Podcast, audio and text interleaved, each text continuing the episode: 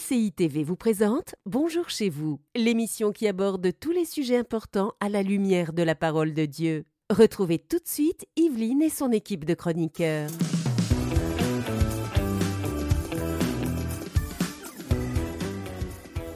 Bonjour à tous et bienvenue dans Bonjour chez vous. Aujourd'hui, nous parlons des blessures de l'enfance. On peut avoir vécu tellement de choses dans notre enfance, des choses qui laissent des traces, qui laissent des marques jusqu'à aujourd'hui. C'est le thème qu'aujourd'hui j'aborde avec Aurélie et Nadine. Bonjour les filles. Bonjour Evelyne. Comment allez-vous? Ça va très bien. Ça va très bien. Ça va très bien, mais c'est merveilleux, merci. Je vais très bien également, très cher. aujourd'hui, on parle des blessures de l'enfance. Euh, c'est toujours un thème délicat et la semaine dernière, on avait parlé du pardon. Euh, et c'est des thèmes en fait qui vont ensemble. Hein. Quand on parle de blessures, il y a une nécessité de, de pardonner. Forcément, c'est des choses qui sont un peu liées. Donc, euh, si vous vous sentez interpellé par rapport au pardon, vous pouvez toujours aller réécouter l'émission de la semaine dernière sur, euh, sur YouTube où on avait parlé euh, du pardon. C'était Pardonne à cette personne, le titre exact. Donc, vous pourrez l'écouter. et aujourd'hui, Nadine, tu vas faire une rubrique famille et tu vas nous parler des fêtes de famille. Comment tirer le meilleur des fêtes de famille, et particulièrement si en plus on est blessé. Exactement, parce que oui, Noël approche, les fêtes de Mhm. famille approchent, les fêtes de fin d'année. Et dans un contexte des fois difficile, familial, où il y a eu des blessures, il y a eu des antécédents, ça peut être compliqué pour les gens de pouvoir y aller et de tirer le meilleur. Donc on va regarder ensemble des petites clés, comment faire pour que ce soit quand même des temps... euh. Agréable. Agréable, ça le Mhm. mot. J'avais le mot en anglais, je me suis dit, ah, c'est pas, j'ai pas trouvé la. Agréable. Agréable, ben oui, parce que c'est important, effectivement. Donc on t'écoutera tout à l'heure, mais pour l'instant, on va commencer avec notre pensée du jour.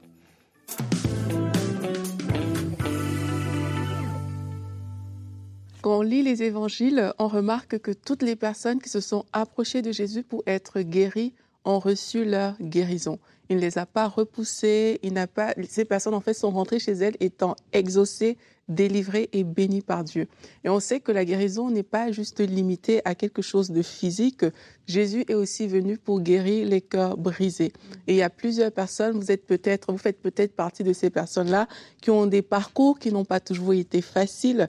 Depuis leur tendre enfance, ils ont subi euh, des choses sans avoir rien demandé, des blessures, de l'injustice, des abus de toutes sortes, et ils ont gardé ces choses-là. Et alors que vous choisissez de vous approcher de Jésus aussi et de lui dire, Seigneur, veux que tu guéris mon cœur, je veux que tu me guéris de ces blessures, il est disposé et disponible aujourd'hui pour le faire. Quelquefois, en fait, ça va passer par euh, certaines personnes vont se dire, moi, j'ai pas besoin de ça, j'ai déjà fait, euh, j'ai déjà vécu ma vie, j'ai plus besoin de revenir sur ce qui s'est passé dans mon enfance, et elles vont se construire une espèce de, de carapace comme ça. Mais Dieu n'a pas prévu qu'on vive avec une carapace.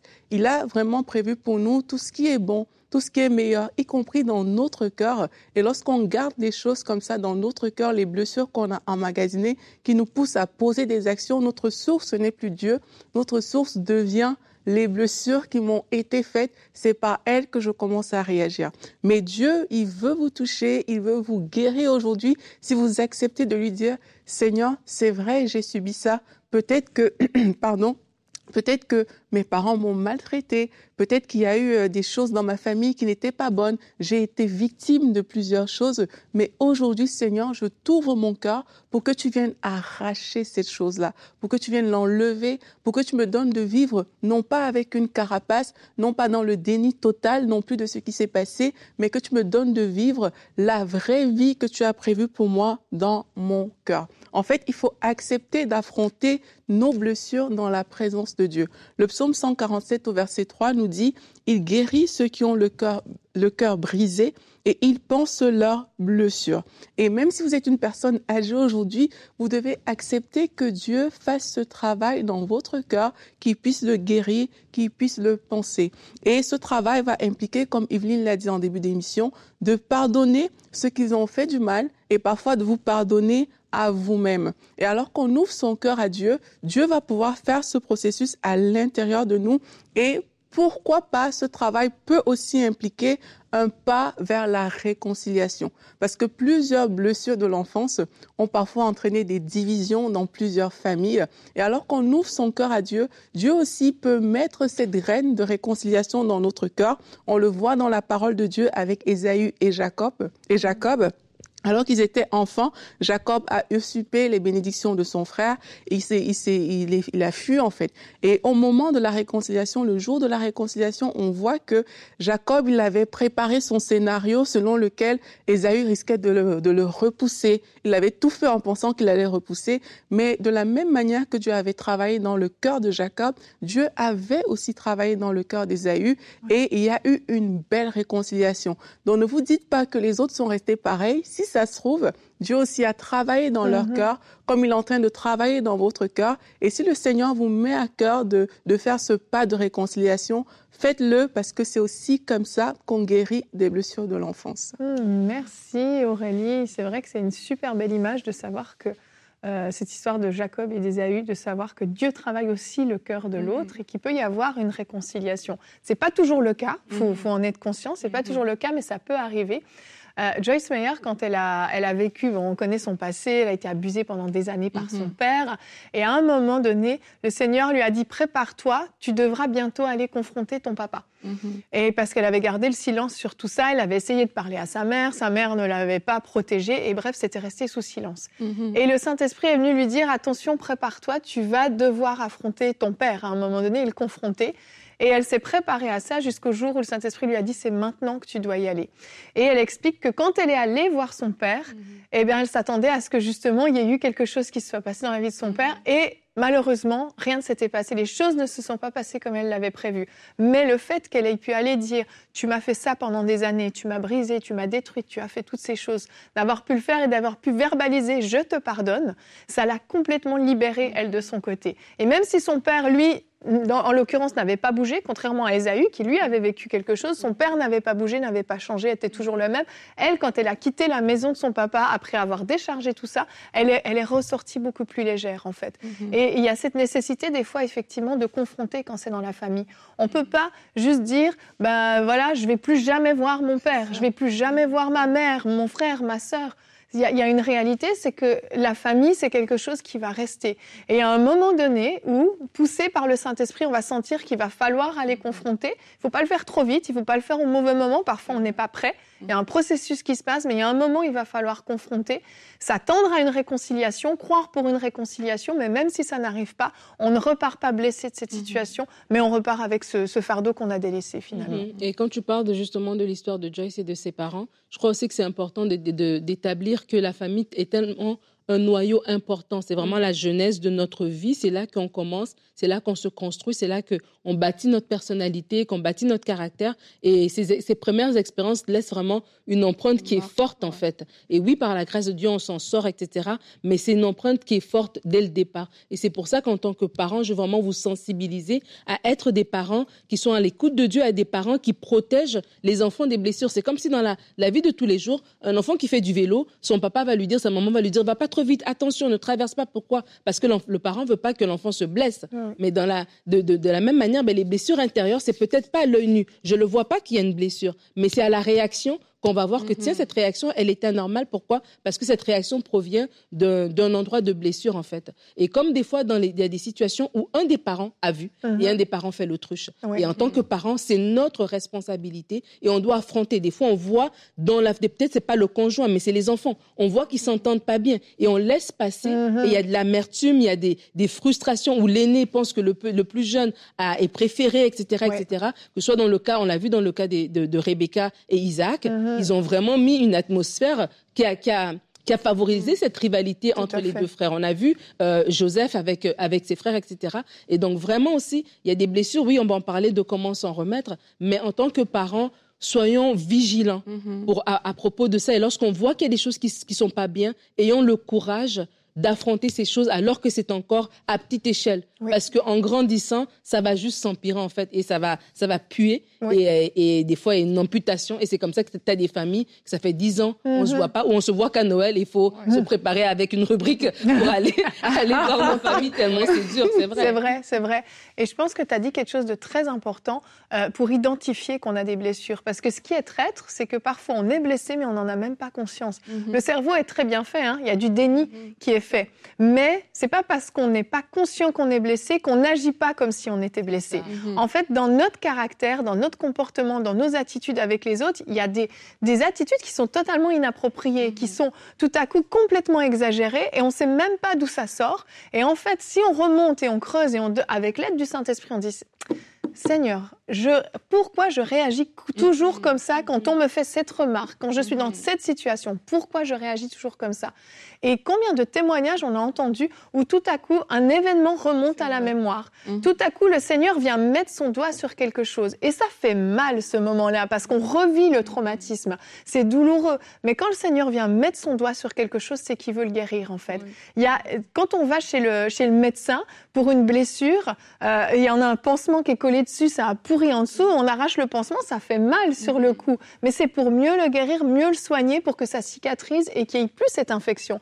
Et en fait, avec Dieu, c'est pareil. Dieu met le doigt parfois sur des choses parce qu'il veut les guérir, il veut dire, apporte-les-moi maintenant. Moi, je vais te guérir, moi, je vais restaurer. Mhm. Et même si c'est légitime, hein, parce que Mhm. quelquefois, on a parlé de Joyce, elle avait toutes les raisons du monde vraiment d'en vouloir à son père clair, et d'être et blessé. d'être euh, très blessée. Mhm. Quelquefois, on s'accroche sur le fait que ce qu'on nous a fait, est- est- c'est légitime qu'on soit fâché pour rester dans la blessure. Mhm. Donc, même si c'est légitime, même si, comme tu dis, c'est dur, il faut quand même euh, traiter cette chose-là, Voilà. en fait. Même si la personne en face est ultra coupable euh, et tout, il faut quand même accepter de dire, je vais ouvrir mon cœur et Dieu euh, euh, restaure-moi par rapport à cette chose-là et faire aussi le processus de pardon dont on a parlé. Mhm. Quand on, parle, quand on a fait l'émission sur le pardon, justement, Mhm. euh, la semaine passée, on a parlé de la responsabilité que nous avons de pouvoir relâcher ce pardon-là. Et dans les blessures, c'est la même chose, en fait. Si tu es blessé, oui, les autres personnes peuvent le remarquer. Les autres personnes peuvent euh, sympathiser avec toi, mais c'est toi qui souffres en fait. Oui. Et c'est toi qui dois prendre le pas d'aller chez ton médecin, d'aller faire voilà ce qu'il faut pour guérir de ta blessure. Et je veux vraiment encourager les gens parce que des fois tu parlais de cette image de quand on doit enlever le truc. Des fois ça fait mal et on n'a pas Mhm. envie. Non, Et des fois, tu veux le garder. et t'es comme, ah, tu retiens ta main parce que ça va être douloureux sur le coup. Il y a des gens, vous êtes en train d'avancer dans la vie et ces blessures de l'enfance sont en train de miner votre marche. Mhm. Et peut-être dans la vingtaine, on arrivait encore en- en- à s'en sortir. Mais maintenant qu'on est marié, ah, les situations qui font que ces blessures remontent à la surface sont de plus en plus fréquentes. Maintenant que peut-être au travail, on est, on travaille avec beaucoup de gens autour de nous, ces frictions-là, ces, ces échanges-là font que les blessures augmentent. Peut-être que maintenant qu'on est parents, la blessure que dans la vingtaine, j'arrivais encore à gérer, maintenant que j'ai des enfants, ben, elle est trop forte en fait. Et à un moment donné, il faut prendre la décision d'arracher, d'arracher ce, ce, ce- ce pansement, pansement. et de, laisser, de laisser le Seigneur guérir une bonne fois pour toutes. Ne faites pas l'autruche, mais vous y allez pas avec vos propres forces. Et comme tu as dit, euh, euh, Yveline, c'est que le Seigneur nous accompagne en fait, et il va préparer notre cœur. Et lorsqu'on va arracher, on va pas tomber dans les pommes. Il va, on va être capable de voir cette blessure-là. Il va nous Oui. aider à en guérir. Et après, Amen. on a tout le reste de notre vie pour vivre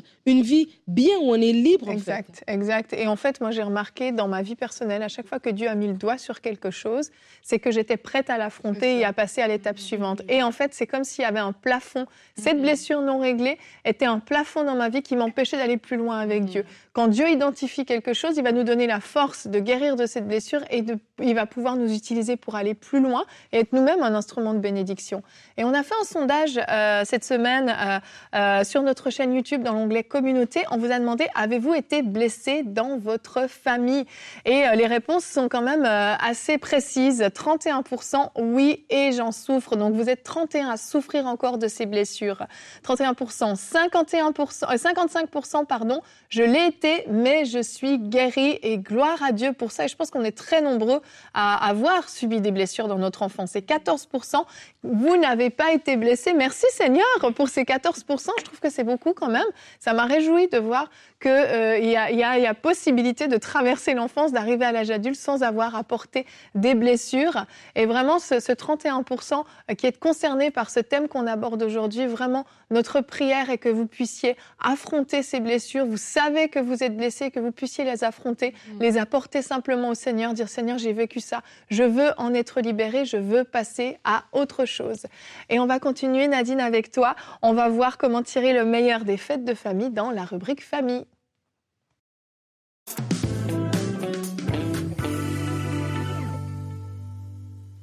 Alors aujourd'hui, on parle de ce sujet parce que oui, la fin d'année approche, il y aura des réjouissances, des rassemblements, on va manger chez papa, chez les parents, chez le frère, la sœur, etc.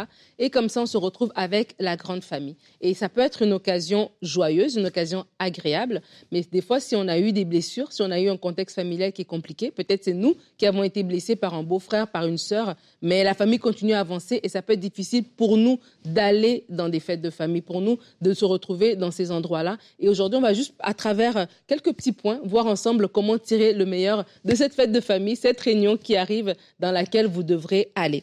Il y a un verset que je vais vous partager, il se trouve dans Psaume 133, le verset 1, qui dit ceci, Voici, ô qu'il est agréable, qu'il est doux pour des frères de demeurer ensemble.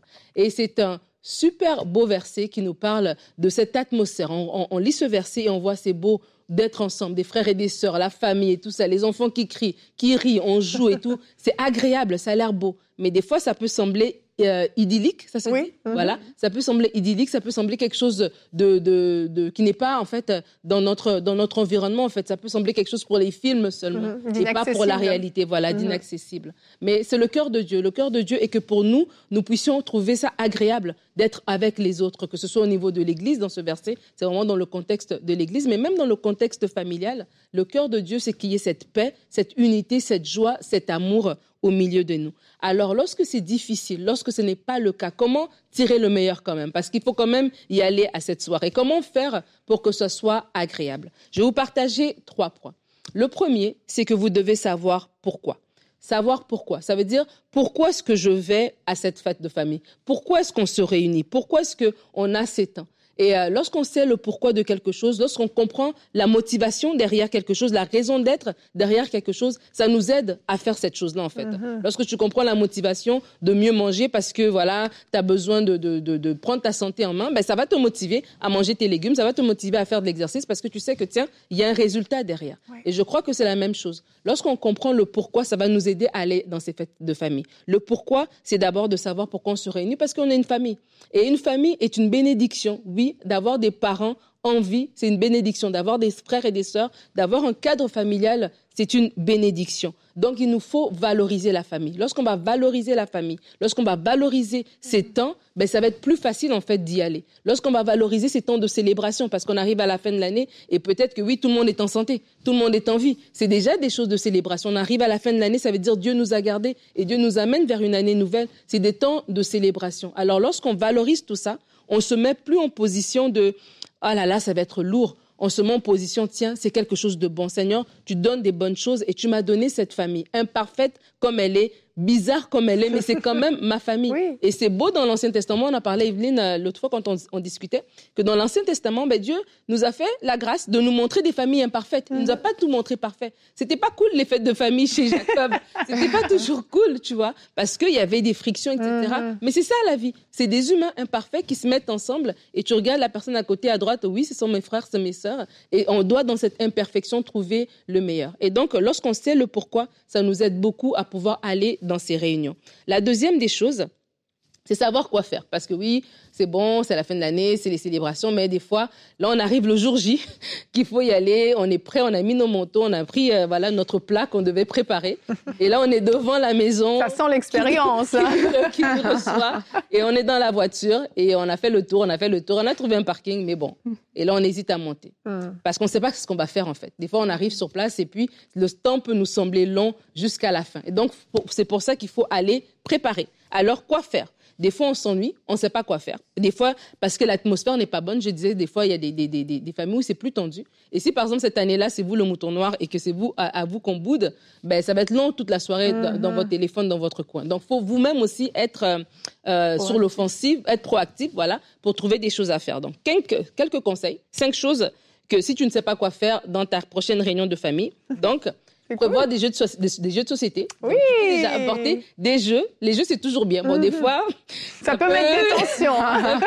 des compétitions. Ça dépend des joueurs. Dépendamment. Je jouais pas avec Aurélie. Les bons joueurs, ça va. D'autres, oh, ça peut créer des débats. De toute façon, si c'est déjà fâché, ça rajoute juste un dossier de plus. C'est pas grave. Donc, prévoir des jeux de société. Oui.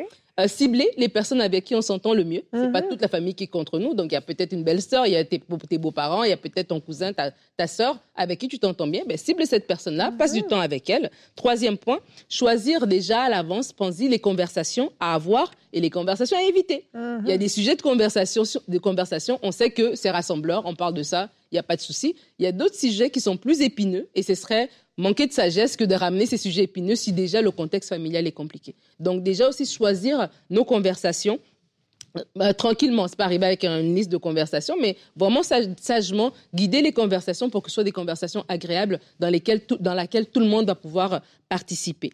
Le quatrième euh, conseil, jouer avec les enfants. Les enfants, eux, ils sont sans discrimination. Et donc, si vous avez des enfants, des petits-enfants dans votre famille, ben, c'est l'occasion aussi de jouer avec eux, de passer du temps avec eux. C'est toujours très, très agréable. Et le cinquième point, ne reste pas sur ton téléphone, va vers les autres. Oui. Donc, ça peut être tentant d'arriver et puis de dire, ben, elle m'a pas salué, oh, il a dit ceci, et je reste dans mon coin et je, je me renferme. Et là encore, on détonne encore plus parce que là, on est isolé. Peut-être la personne voulait aller vers toi, comme Aurélie l'a dit. Peut-être que Dieu a travaillé le cœur d'Esaü pendant cette année et il voulait aller vers toi. Mais déjà, parce que ta posture est déjà d'être en repli, replié sur toi dans ton coin, ben, ça ferme aussi la porte. Donc, vraiment, d'y aller parce qu'on sait le pourquoi. Ça va nous aider à savoir quoi faire et à agir en conséquence. Et le troisième point, c'est savoir quand se retirer. Mhm. Parce que des fois, dans des, des- dans des endroits qui sont euh, compliqués, à un moment donné, euh, des fois, les gens boivent. hein, et euh, un peu trop de champagne, un peu trop de vin, les, euh, les gens commencent à Les dire un peu des se choses. les langues se délient et ça commence à sortir peut-être des pics, Mhm. peut-être des petites choses et tout ça. Et là, l'atmosphère, l'atmosphère commence à devenir un peu compliquée. Et c'est là que c'est important de savoir quand se retirer, parce qu'on doit préserver notre santé mentale. Et des fois, dans des familles, c'est même la santé physique, parce que ça Oui. peut aller très loin. Donc, c'est pour le, parce que je sais le pourquoi. Je me dis, tiens, je dois préserver ce temps-là. Alors, on a passé du bon, un bon moment, mais là, je sens qu'on arrive en fin de soirée et ça commence à déraper. Je sais me, me retirer. Parce qu'après ça, il y aura Pâques, il y aura les anniversaires. L'année, elle est longue avant, avant prochain, avant, avant le Nouvel An prochain. Donc, il faut qu'on ait encore des moments. Et donc, quand on voit que l'atmosphère n'est plus bonne, c'est le moment de savoir tirer sa révérence et de pouvoir partir. Et euh, j'aimerais vraiment encourager quelqu'un. Lorsque je préparais cette rubrique, je me suis dit, tiens, c'est vrai que pour des gens, ça peut vraiment être un, moment souffrant. Peut-être on retourne dans une famille qui nous a pas encouragés, peut-être on retourne dans une famille où il y a de la division, on retourne dans une famille où euh, il y a des, des clans, peut-être, où c'est peut-être nous qui avons été mis de côté, etc.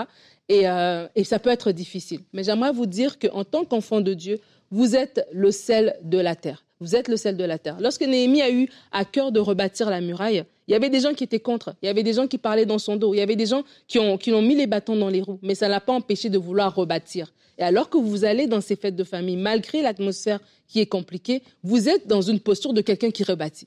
Et vraiment marcher dans cette identité de rebâtisseur, marcher dans cette identité d'enfant de Dieu. Lorsque Jésus est arrivé à Guédara, les, démons qui étaient là ont dit Oh, qu'est-ce que tu es venu faire? Tu es venu pour nous perdre. On sait que tu es, tu es le Fils de Dieu. Et des fois, on arrive dans une famille et il y a des principautés, il y a des démons de division. La division, le manque d'unité, les calomnies, tout ça, la médisance, c'est pas de Dieu. Donc ça veut dire que l'ennemi a travaillé, travaillé, travaillé au point où la famille, qui est un cadeau de Dieu, est en train de se diviser. Mais vous, en tant qu'enfant de Dieu, vous comprenez ça aussi. Et donc on se prépare dans la prière. Lorsqu'on va dans certains endroits, on se prépare dans la prière et on sait que l'esprit de Dieu qui est en nous est plus fort que tous ces esprits de médisance, de division, de de calomnie, etc. Donc on y va avec cette attitude-là. Et on, a- on y va avec un cœur bienveillant. On saura tendre la main aux uns et aux autres. Et vraiment, j'aimerais prier pour vous.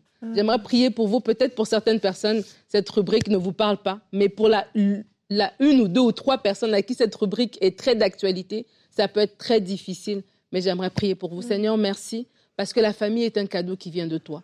C'est toi qui as décidé de mettre l'homme et la femme et tu leur as dit de se multiplier. Tu as appelé la famille à l'existence. Tu donnes ce qui est bon, tu donnes ce qui est meilleur. Seigneur, nous voulons prier pour les familles qui sont divisées maintenant. Nous voulons prier pour les familles qui peut-être les choses se sont accumulées les unes par-dessus les autres. On ne sait même plus savoir la blessure, elle vient d'où exactement? Mais on sait tout simplement que l'atmosphère est lourde, que l'atmosphère est chargée. Seigneur, je prie pour des réconciliations surnaturelles. Je prie pour des Ésaü et des Jacob qui arrivent. Il y a quelqu'un qui est en train de quitter sa maison, rentrer dans sa voiture, est en train de partir vers cette réunion de famille, ne sachant pas que toi aussi tu as préparé déjà le cœur de l'autre. Merci pour le pardon qui va s'accorder, qui va se demander et qui va se donner. Merci pour ces, ces, ces familles qui vont retrouver la joie. Oui, il est doux et il est agréable pour deux frères de demeurer ensemble. Seigneur, merci parce que cette parole ne sera pas juste utopique, elle ne sera pas idyllique, elle ne sera pas quelque chose de d'inaccessible, mhm. mais elle va être une vérité pour tes enfants.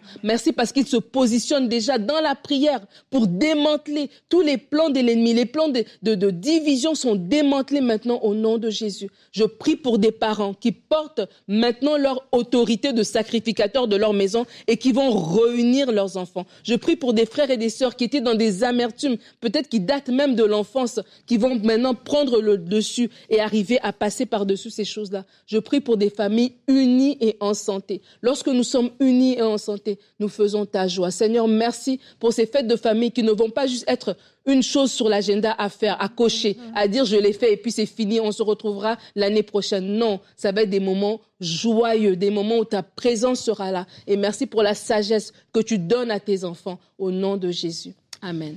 Amen. Merci Nadine. Excellent, excellent. Plein de très bons conseils.